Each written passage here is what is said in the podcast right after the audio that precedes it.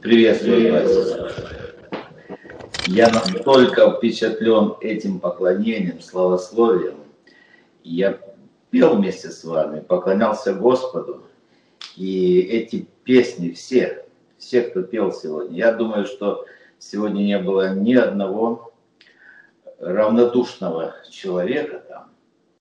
Я думаю, что все вы пели «Свят Господь», и все мы поклоняемся нашему Господу, который достоин хвалы, всякой хвалы из нашей, из нашего сердца, из нашей души. И пусть Господь благословит нас всегда иметь эти чувствования, поклоняться нашему Господу. Мы знаем, дорогие братья и сестры, что в воскресенье мы собираемся в Доме Господнем. Мы собираемся для того, чтобы поклоняться Богу. Но нужно же знать, кому поклоняемся. Сегодня моя задача. Я хотел бы, чтобы это было, чтобы это было желание каждого из нас, чтобы мы постарались немножко больше узнать нашего Бога, разузнать о нашем Боге, о Его характере. По четвергам мы с вами собираемся, и у нас практическое Евангелие. Мы стараемся на практике применять, изучить, как на практике применить э, знания о Боге, как на практике применить доктрину библейскую, доктрину евангельскую. Но сегодня я хочу изучать Бога, я хочу рассуждать о Боге, я хочу э, узнать Божий характер. Вместе с вами давайте будем открывать Священное Писание, Слово Божие. Нашего Бога называют по-разному. Библия дает ему очень много имен. Разные имена, и еврейские имена, и, греч... и по-гречески, это уже Новый Завет называет нашего Бога. Мы с вами знаем нашего Бога и обращаемся к Нему и как Богу Отцу, и как Духу Святому, и мы обращаемся к Нему и как Создателю, и как Творцу, и, и Владыке, и Вседержителю. Но однажды в Библии упоминается имя Бога, и одни люди назвали его неведомый Бог. Для них он был неведом, а для одного из проповедников это был Бог его спасения, это был Бог, которого он знал лично, с которым он встретился однажды, однажды по дороге, когда он... Это был тогда еще Саул, а потом стал апостолом Павлом.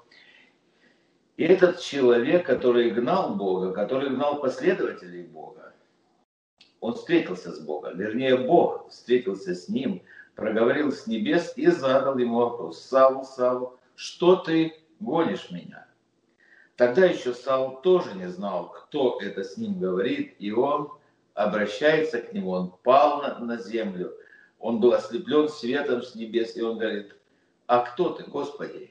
И Господь проговорил ему с ним, говорит: «Я Иисус, которого ты гонишь. Трудно тебе идти против вражна».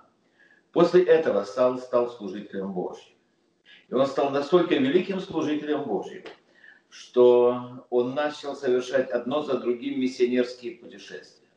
Он начал ходить по городам, он пошел к языческим народам. Он начал проповедовать этого Бога, Бога, которого люди не знали.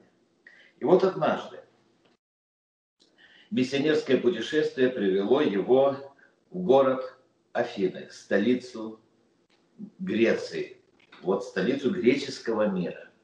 Город науки, город просвещения, город истории, город спорта, город библиотек, город философов, город врачей, город...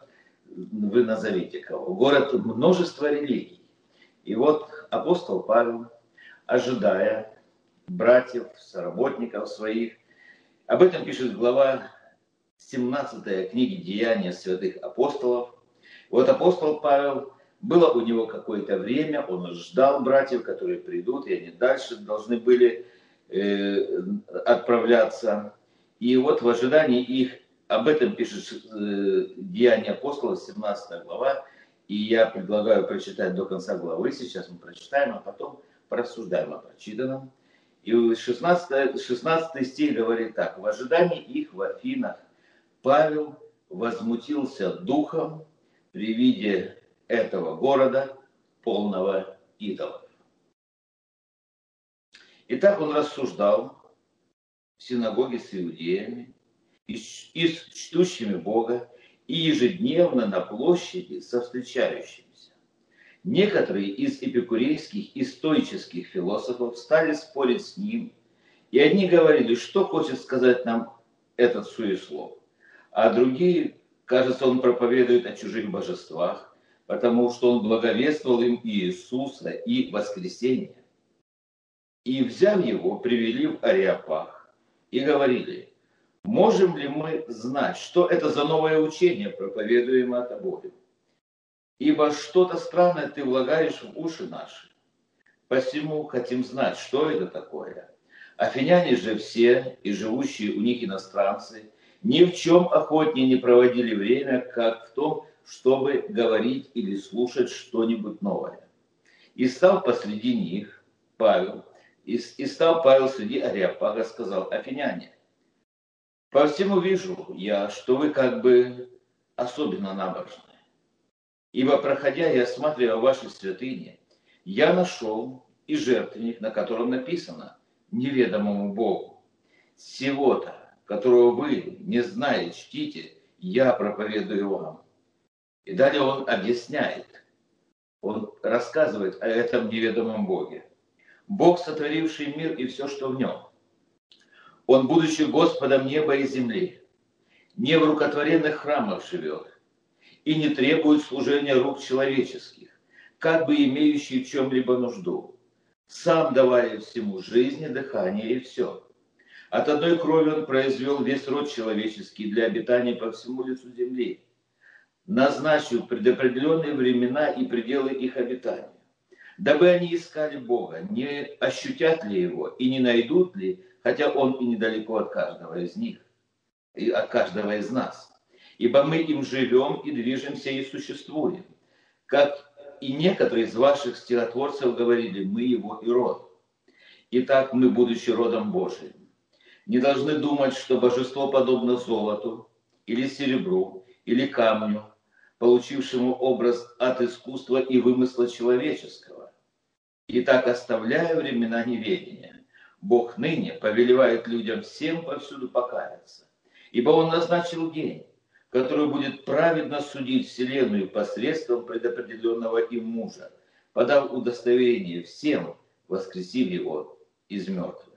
Услышав о воскресении мертвых, одни насмехались, а другие говорили: об этом послушаем тебя в другое время.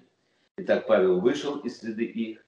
Некоторые же мужи, пристав к нему, уверовали. Между ним был Дионисий Ареопагит и женщина именем Дамарь, и другие с ними. До сего места. Аминь. семнадцатая глава книги «Деяния апостолов» рассказывает нам, как мы уже поняли, о посещении святым апостолом Павлом города Афины. Он там должен был дождаться своих сотрудников и дальше продолжить миссионерское путешествие и миссию среди, среди языческих народов, среди язычников.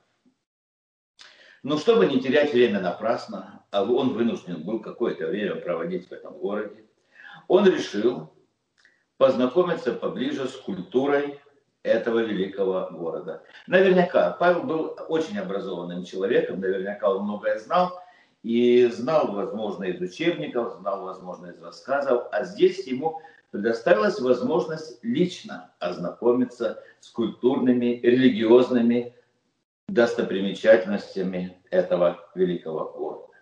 Он ходил, мы не можем сказать, что он бродил, но он ходил по улицам и площадям и разговаривал с людьми.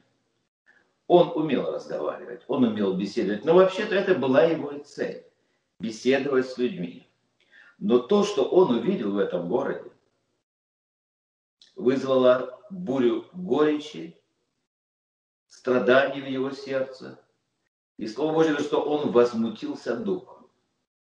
шестнадцатый стих говорит: в ожидании их в Афинах Павел возмутился духом при виде этого города, полного идолов. Возмутился духом при виде идолов. Это реальная, нормальная реакция христианина на идолов. Реальная, нормальная – это реакция верующего человека, чтущего Бога на всяких истуканов, на все то, что произведено сатаной через человеков, для того, чтобы увести человека от Бога. Историки говорили тогда, тогдашнего времени, историки говорили, но ну это, конечно же, была аллегория или так бы иносказание, они говорили, что в Афинах легче было встретить Бога, нежели человека. Бога с маленькой буквы, конечно же, потому что ну столько было истуканов, столько было божеств, столько было идолов, столько было всего, и этот город был полон всем этим.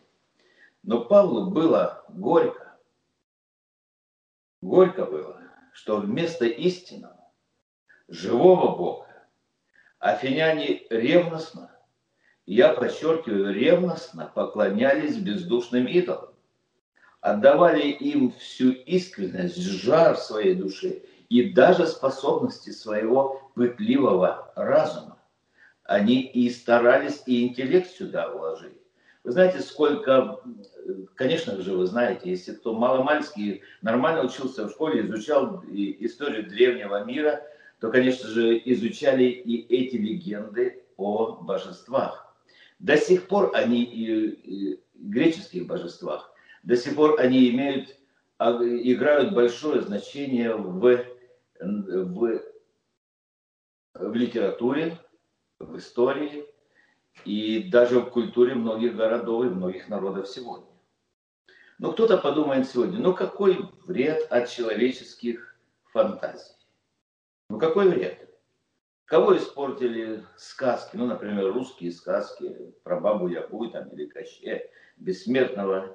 Мы все говорим, да лишь бы не было войны, вот это главное.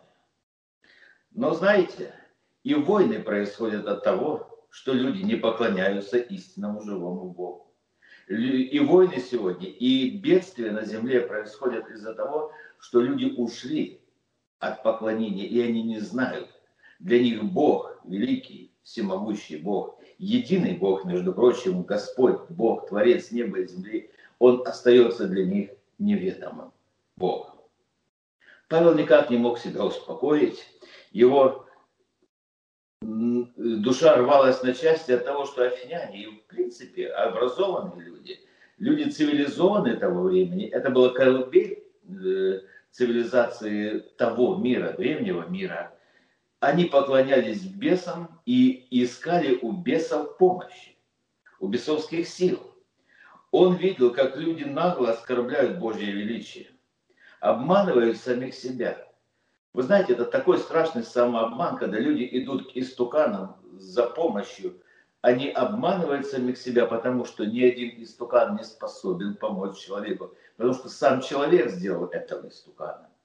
И в конце концов люди, обращаясь к идолам, истуканам, к разным божествам, к различным религиям, они направляются прямиком в ад, потому что они не поклоняются живому Богу. К сожалению, вот эта афинская трагедия, она продолжается и повторяется и сегодня. В глазах большинства людей невообразимая мешанина из религий, привычек, э, традиций каких-то, каких-то, э, каких-то систем целых. И это околорелигиозные идеи и воззрение человека, и все это направлено для того, чтобы увлечь человека от живого истинного Бога. Любя людей, желая, чтобы люди спасались, желая, чтобы люди пришли к истинному Богу, Павел отважно пошел беседовать, разговаривать с афинянами. И так он рассуждал в синагоге с иудеями и с чтущими Бога. Это непростая вещь. Общаться с иудеями, ну, иудеи хотя бы у них единобожие, они не поклоняются идолам, они Христа не признают, но большинство из них, но они поклоняются Богу Саваофу. А далее он говорит, и ежедневно на площади со встречающимися, а здесь было, здесь можно, если можно так сказать, целый винегрет, чего там только не было. Павел возвещал Евангелие иудеям, язычникам, на площади, на площади и в домах, где он только не встречался с людьми, он начинал говорить о Боге. И он переводил разговор все равно к Богу. Я хочу задать нам вопрос, дорогие друзья. Когда мы последний раз с кем-то говорили о Боге? Когда мы последний раз показывали характер неведомого Бога кому-то из тех людей, которые его не знают? Которые веруют в Николая Угодника, которые построили себе, знаете, вот кажется из христианства, но они строят себе такие навороты, что ни в какие ворота, простите за, за этот каламбур, ни в какие ворота все это не идет. И люди поклоняются каким-то идеям, каким-то легендам, вместо того, чтобы поклоняться живому Богу. Ну вот, Павел неожиданно столкнулся с философами, которые тоже с удовольствием вступили с ним в диспут. Они решили поговорить. Вообще-то там в Афинах, в Древней Греции, было две школы философов. Основных. Было много, но основные. Были эпикурейцы, здесь так о них и пишется, и были стоики. И эпикурейцы – это те философы, которые считали главным делом жизни наслаждение. А стоики превозносили мужество перед ударом судьбы. И вы знаете, мы так говорим, стойко переносить удары судьбы. Стоически переносить удары судьбы. И вот свидетельство Павла о Боге не укладывалось в рамки ни тех, ни других представлений о жизни, мире. И они решили поподробнее расспросить его и узнать о проповедуемом им учении. И написано, и взяв его, мы прочитали с вами, привели в Ареопаг и говорили, можем ли мы знать, что это за новое учение, проповедуемое тобою. А по-видимому, они должны были уже реагировать, потому что учение, проповедуемое Павлом, распространялось. Оно вызвало ажиотаж, оно вызвало интерес. Люди начали спрашивать, ибо что-то странное ты влагаешь в уши наши. Поэтому хотим знать, что это такое. И далее здесь говорится о характере жителей этого города Афины. Афиняне же все, и живущие у них иностранцы, они и иностранцы заразились тем характером афинского города Афины. Ни в чем охотнее не проводили время, как в том, чтобы говорить или слушать что-нибудь новое. Ну, тогда не было интернета, тогда не было телевизоров, тогда не было программ новостных, тогда не было различных шоу, тогда не было разных телеведущих, которые как бы что-то новое нам говорят, людям говорят. И сегодня эта проблема осталась. Вот эта проблема, она распространилась от Афин и дошла до наших городов. И вот они привели его в Ареопаг. И идея, которую проповедовал, истина, наверное, правильнее сказать, истина, которую проповедовал апостол Павел, она попала на суд этих людей грамотных, властных, образованных, политиков, философов, ученых, и они привели его в Ареопаг. Ареопаг – это был общественный орган и административный, и судебный орган города Афины, в котором входило приблизительно тридцать, но не более тридцати человек. Этот суд, этот коллективный орган рассматривал обвинение в убийстве, если кого-то обвиняли. Это как суд присяжных, это была совесть Афин, это был интеллект Афин. И вот они привели этого проповедника, который проповедовал о каком-то неведомом Боге. Так вот, они в этом суде рассматривали убийство. Они осуществляли контроль за нравственными нормами в городе. И вот здесь, в этом самом образованном городе мира, в Академии наук, можно сказать, того времени, Павел должен был засвидетельствовать о своей вере. Я больше чем уверен, что абсолютному большинству из нас никогда не придется быть в Ареопаге. Никогда не придется объяснять таким умам о нашей вере в Бога. Возможно, мы столкнемся или сталкиваемся с людьми, которые на бытовом уровне, там, где мы живем, там работаем, они спрашивают нам, расскажи, пожалуйста, о твоем учении, расскажи, пожалуйста, почему ты так веришь в Бога. Я хочу задать вопрос, А вы готовы рассказать? А вы знаете, что сказать о Боге своем? Конечно, мы можем сказать, мы любим Бога, вам нужно веровать в Бога. Но Павел пошел дальше, чем это. И стал посреди Ареопага, он сказал: афиняне, по всему вижу, что вы как бы особенно набожны. Скажите, это хорошо или плохо, когда люди набожны? Это хорошо и это плохо.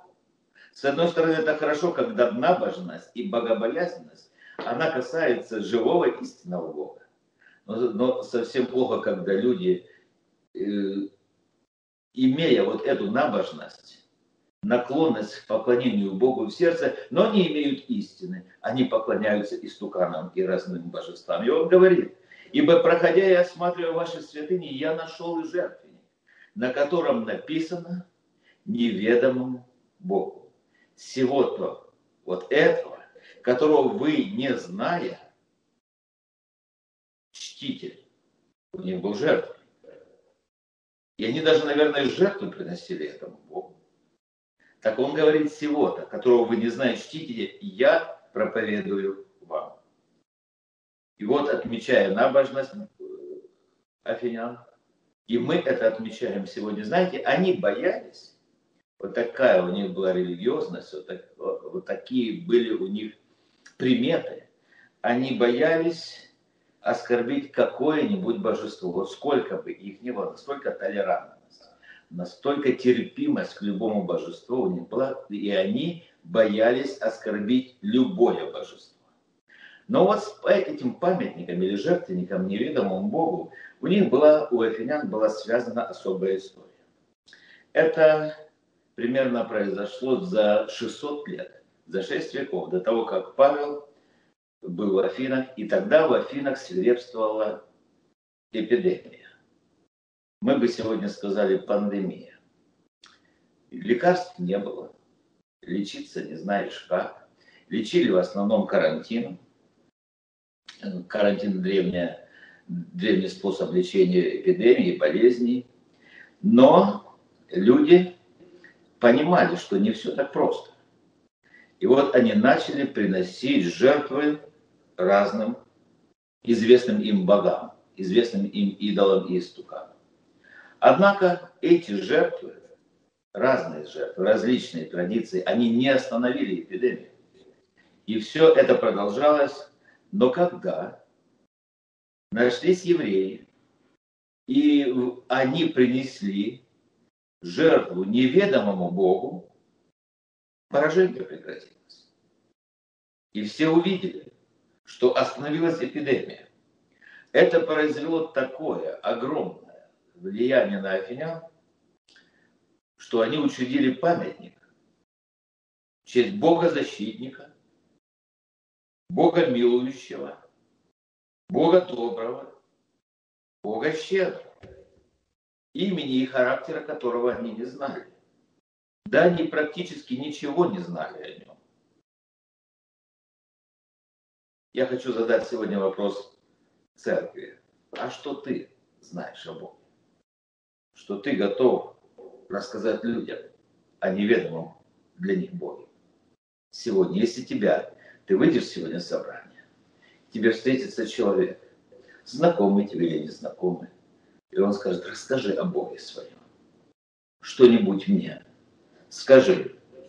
Так вот, Павел увидел этот памятник, он, наверное, вспомнил этот исторический факт о том, как Бог проявил свою милость городу, полному идолов. Тогда, еще и шесть веков назад, этот город был полон идолов.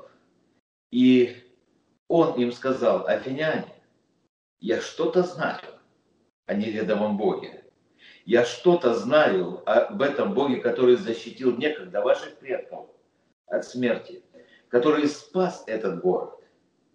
И он начинает раскрывать качество, то есть характер Божий жителям города Афины. Он начинает раскрывать членам Ареопага, вот этого коллективного судебного органа, который позвал, пригласил Павла и, может быть, привел Павла для отчета. И вот Павел читает, Павел говорит, а мы читаем двадцать четвёртый двадцать пятый стихи.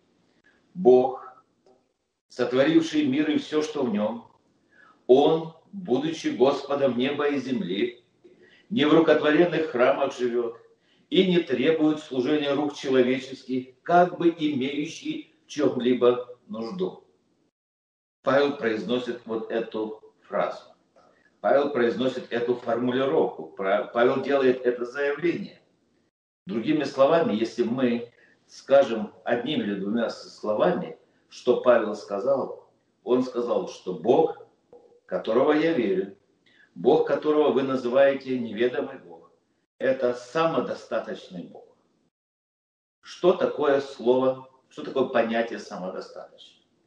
Мы очень часто, люди говорят о том, я даже слышал, слышал неоднократно, это как бы, знаете, режет мой слух. Вот там есть самодостаточная церковь.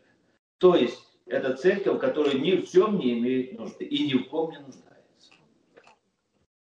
И это настолько, такие заявления настолько ничего не имеют общего с действительностью. Нет самодостаточных людей. Почему? Да потому.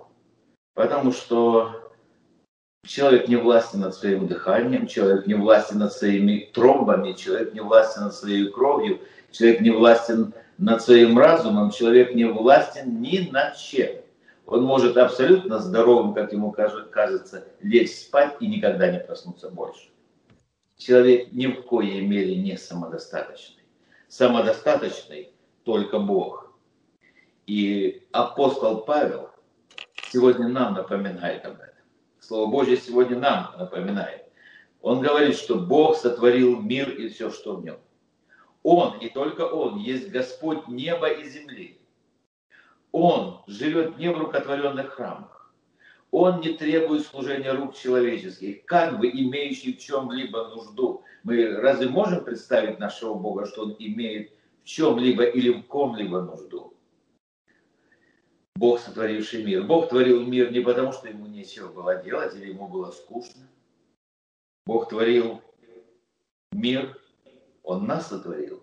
От того, что в нем есть радость и в нем есть этот избыток божественного счастья. Бог поэтому творил мир. И при этом, когда Он творил мир и все, что в нем, Он не нуждался ни в чьих советах. Он не нуждался в помощниках и не нуждается в помощниках. Который, он не нуждался ни в ком, кто помогал бы ему повесить землю ни на чем, который помог бы ему сделать реки, океаны, который поставил бы границу моря и суши, который он ни в, чь, ни в чьей помощи не нуждался, чтобы ветер дул, чтобы дождь шел, чтобы солнце светило, чтобы все было для нас, для нашей жизни и благочестия. Он не приглашал даже ангелов, светлых ангелов, для того, чтобы они помогли ему, наверное, спроектировать какой-то ландшафт или еще что-нибудь такое. Ему не надо было говорить, чтобы где-то поднять эти снежные горы, где-то сделать долины. Бог никогда, ни у кого, никаких советов не просит. Потому что какая бы тварь, духовная или плотская, телесная, кто бы ни был, мы зависим от Бога. Мы тварные существа, Он Творец. Его разум неисследим, Его интеллект неповторим. Его божественная мудрость, дорогой брат, дорогая сестра, Его божественная мудрость, она непостижима. Никто, даже небожители, не могут, которые видят Его, как Он есть, они не могут постичь всей мудрости Божией, потому что Он Бог, а все остальное – это Божье творение. И он, апостол Павел, говорит об этом в Ареопаге. Он как бы изумляется сам, он приходит в восторг от того, что он говорит. Он изумляет этих афинян, и он говорит, он, будучи образ Богом, Господом неба и земли, не в рукотворенных, не в рукотворенных храмах живет. Невозможно создать обитание ему на земле. Невозможно. Невозможно сделать какой-то дом, где бы жил Бог, где бы он поместился. И сам Бог на страницах Священного Писания говорит, где вы построите жилище? Небеса небес не вмещают меня. Но я могу поместиться, Бог говорит, в смиренном и сокрушенном сердце. Я обязательно туда приду, как только человек смиряется, как только человек верует в меня, Как только человек призывает имя Божье, я прихожу туда, говорит Господь. У мира есть один хозяин. У вселенной есть один господин. И он обитает не в построенных каких-то сооружениях. Он обитает, как мы уже сказали, на небесах и в сердце человека. Понимая, что у мира может быть только один Творец, человек, человек понимает это. Человек все-таки не хочет его принять. Вы знаете, есть много религий, но все, и все эти религии, которые следуют миллионы людей сегодня, эти религии ведут людей в ад. Потому что никто не приходит к Богу Отцу, как только через меня, сказал Иисус Христос.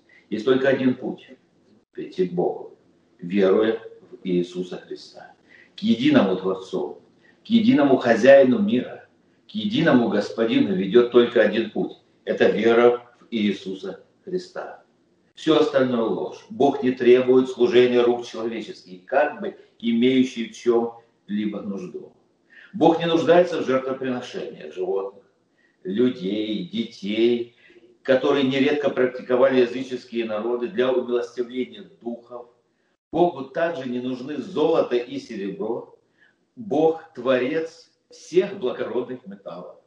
Все, что в этом мире, оно ему принадлежит. Вы знаете, что Богу не нужны свечи, Богу не нужны храмы, Богу, Богу не нужны изображения, Богу не, не нужен ладан, хотя принесли ему ладан и смирну. Бог – вечный дух. И поклоняющиеся ему должны поклоняться в духе истины. Для Бога абсолютно ничего не значит материальное благо. Для него абсолютно ничего не значит материальный, материальная субстанция. Он есть дух, и поклоняющиеся ему должны поклоняться в духе истины. Псалом тридцать, пятидесятом псалме, восемнадцатый-девятнадцатый стихи, он говорит, рассуждая, Давид молится и говорит, «Ибо жертвы ты не желаешь. Я дал бы ее. Всесожжению ты не благоволишь. Жертва Богу, дух сокрушенный. Сердце сокрушенного и смиренного ты не презришь, Боже. Ты не пропустишь, когда кто-то смиряется перед тобой. Вот это тебе приятно». Другими словами, говорит псалмопевец. Очень неразумно торговаться с Богом. Вы знаете, очень неразумно.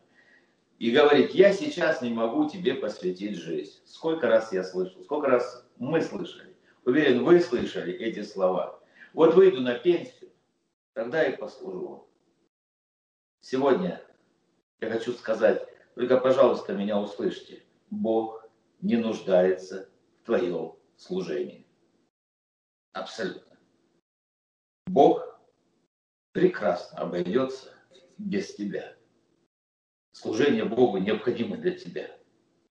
Ты Бога ничем не обогатишь. Какой бы ты ни был красивый и талантлив, какой бы ты ни был способен, знай и таланты, и красота, и способности, и все это подарок тебе от Бога. У Бога есть общество святых ангелов. У Бога есть общество святых архангелов, которых Он сотворил. Прекраснейшие существа. Слушайте, как хорошо у нас певцы поют, да? Я сегодня слушал, слушал, назидалось сердце, радовалось. Но я хочу сказать нашим дорогим певцам, продолжайте служить, продолжайте поклоняться Богу, но в смирении, в смирении, чтобы задача была прославить Бога, не себя, а Бога одного. Потому что у Бога такие певцы есть. Вы знаете, как они, да, конечно же, ну я только могу сказать, вы знаете, никто из нас не знает, как они прекрасно поют, как они безупречно молятся, как они блистательно поклоняются Богу, и Бог доволен своим положением. Он Господь неба и земли. И каждому из нас необходимо смириться пред Ним. Каждому из нас, дорогие друзья, необходимо серьезно отнестись к нашему положению слуги Божьей, слуги Бога. Мы не должны никогда забывать о самодостаточности Бога. Он ни в чем не имеет нужды. Второе, о чем апостол Павел сказал афинянам несколько минут. Он сказал, что Бог добрый. И я сегодня хочу сказать, Бог благой, Бог добрый. Он сказал, Бог дает жизнь и поддерживает ее. Он сам дает жизнь и дыхание, и все. От одной крови Он произвел весь род человеческий для обитания по всему лицу земли. По всему лицу земли люди живут. Мы Богу обязаны каждым вздохом и выдохом. Мы каждым куском хлеба и глотком воды. Мы каждым лучом света и солнца. Вы знаете, люди борются с болезнями, несчастьями, потому что ценят жизнь. Многие из вас помнят еще тогда в Советском Союзе люди пели песни. Некоторые сегодня ее помнят. «Я люблю тебя, жизнь». «Я люблю тебя и потому-то, и потому-то, и дружбу, и там любовь, семья, дети, причалы, реки, моря, вокзалы». Все это было, вы знаете, Божья благодать. Это является, это является причина, потому что мы живем. Потому что Бог дает солнце, позволяет, повелевает солнцу восходить над злыми, добрыми и над праведными и неправедными. Бог добрый, Бог благословляет, и Бог побуждает в своей доброте и милости искать тесного общения с Ним, дабы они искали Бога. Он создал людей, Он все сделал так, чтобы они искали Бога, не ощутят ли Его, не найдут ли, хотя Он и недалеко от каждого из нас. Недалеко Он, а люди далеко. Люди упали в грех и ушли от Бога, и не хотят возвращаться к Нему. Вы знаете, дорогие друзья, настолько люди далеко ушли от Бога. Они воюют, они убивают, они болеют, они ненавидят. И это нравственное падение, в которое сегодня погрузилось человечество, в которое погрузилась цивилизация, она заставляет нас задуматься. Вы знаете, что уже не в Европе и практически в Америке не дают убежище. Вот еще десять лет назад, пять лет назад, можно было тем, которые преследуемы за веру, прийти и сказать: я верующий человек. Меня преследуют за веру в Бога, за веру в Иисуса Христа. И давали убежище. Попробуйте сегодня. Мир погряз.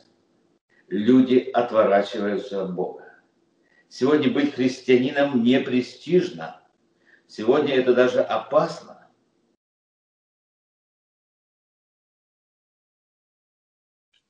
Далее апостол Павел говорит, что Бог сотворил нас родственниками себе. Что такое родственники? Ибо мы им живем и движемся и существуем. Как некоторые из ваших стихотворцев говорили, мы его и род. Итак, мы, будучи обра- родом Божьим, мы, будучи родом Божьим. Понимаете эти слова? Мы, будучи родом Божьим. Я буду краток, я скажу про- простыми словами. Люди не потомки обезьяны. Абсолютно нет. Мы родственники Бога, созданные им самим по его образу и подобию. Люди – это объект Божьей любви и заботы. И люди не должны думать, что божество подобно золоту или серебру или камню, получившему образ от искусства и вымысла человеческого. Вы знаете, одно из проявлений безумия людей – это попытки материализации Бога, невидимого Бога с помощью искусства. И бывают величайшие, как нам кажется, произведения искусства, но они всего лишь уводят от истинного Бога. Вы знаете, как только, каким только Бога не изображали. Бога изображали в виде...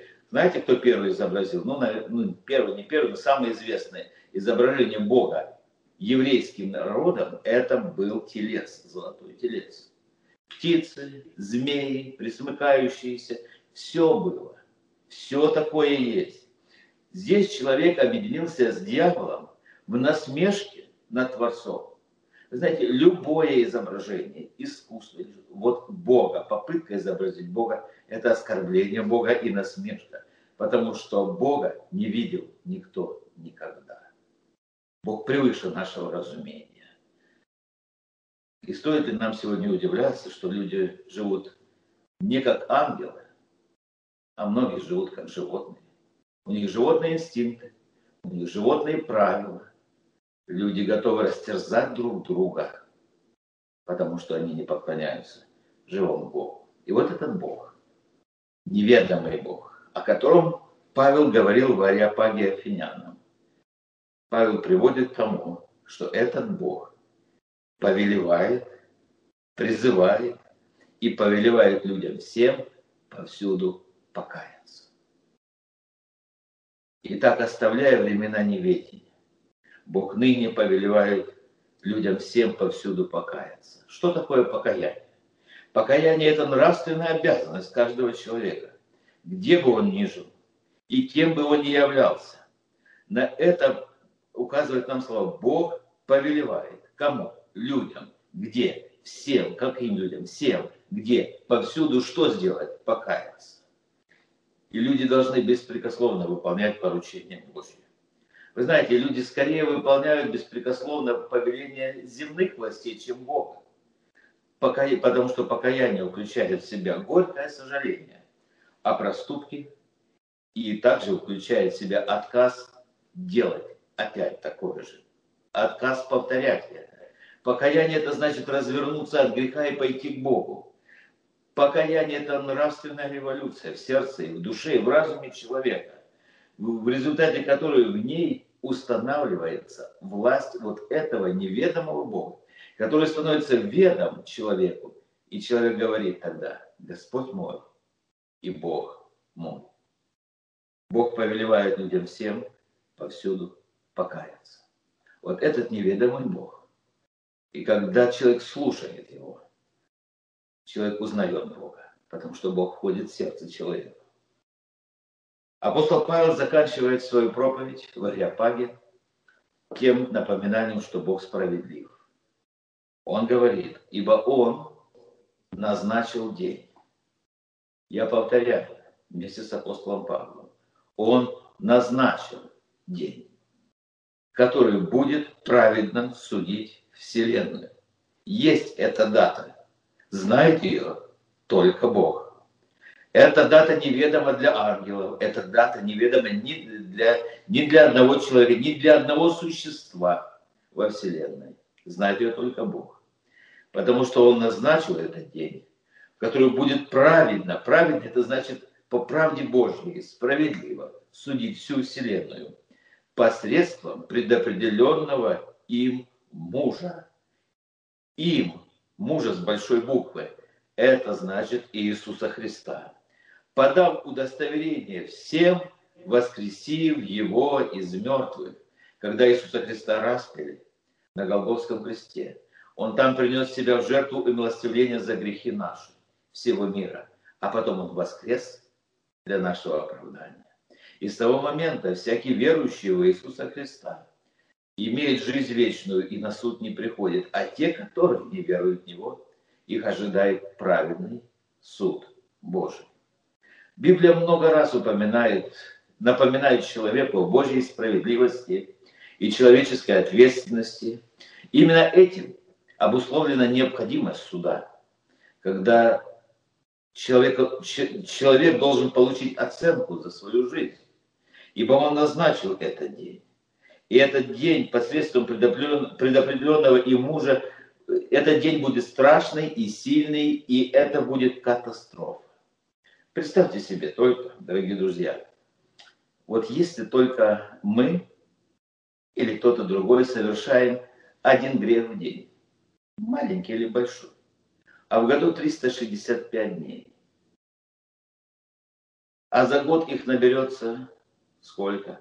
А за шестьдесят лет, представьте, триста шестьдесят пять умножьте, это только если один грех.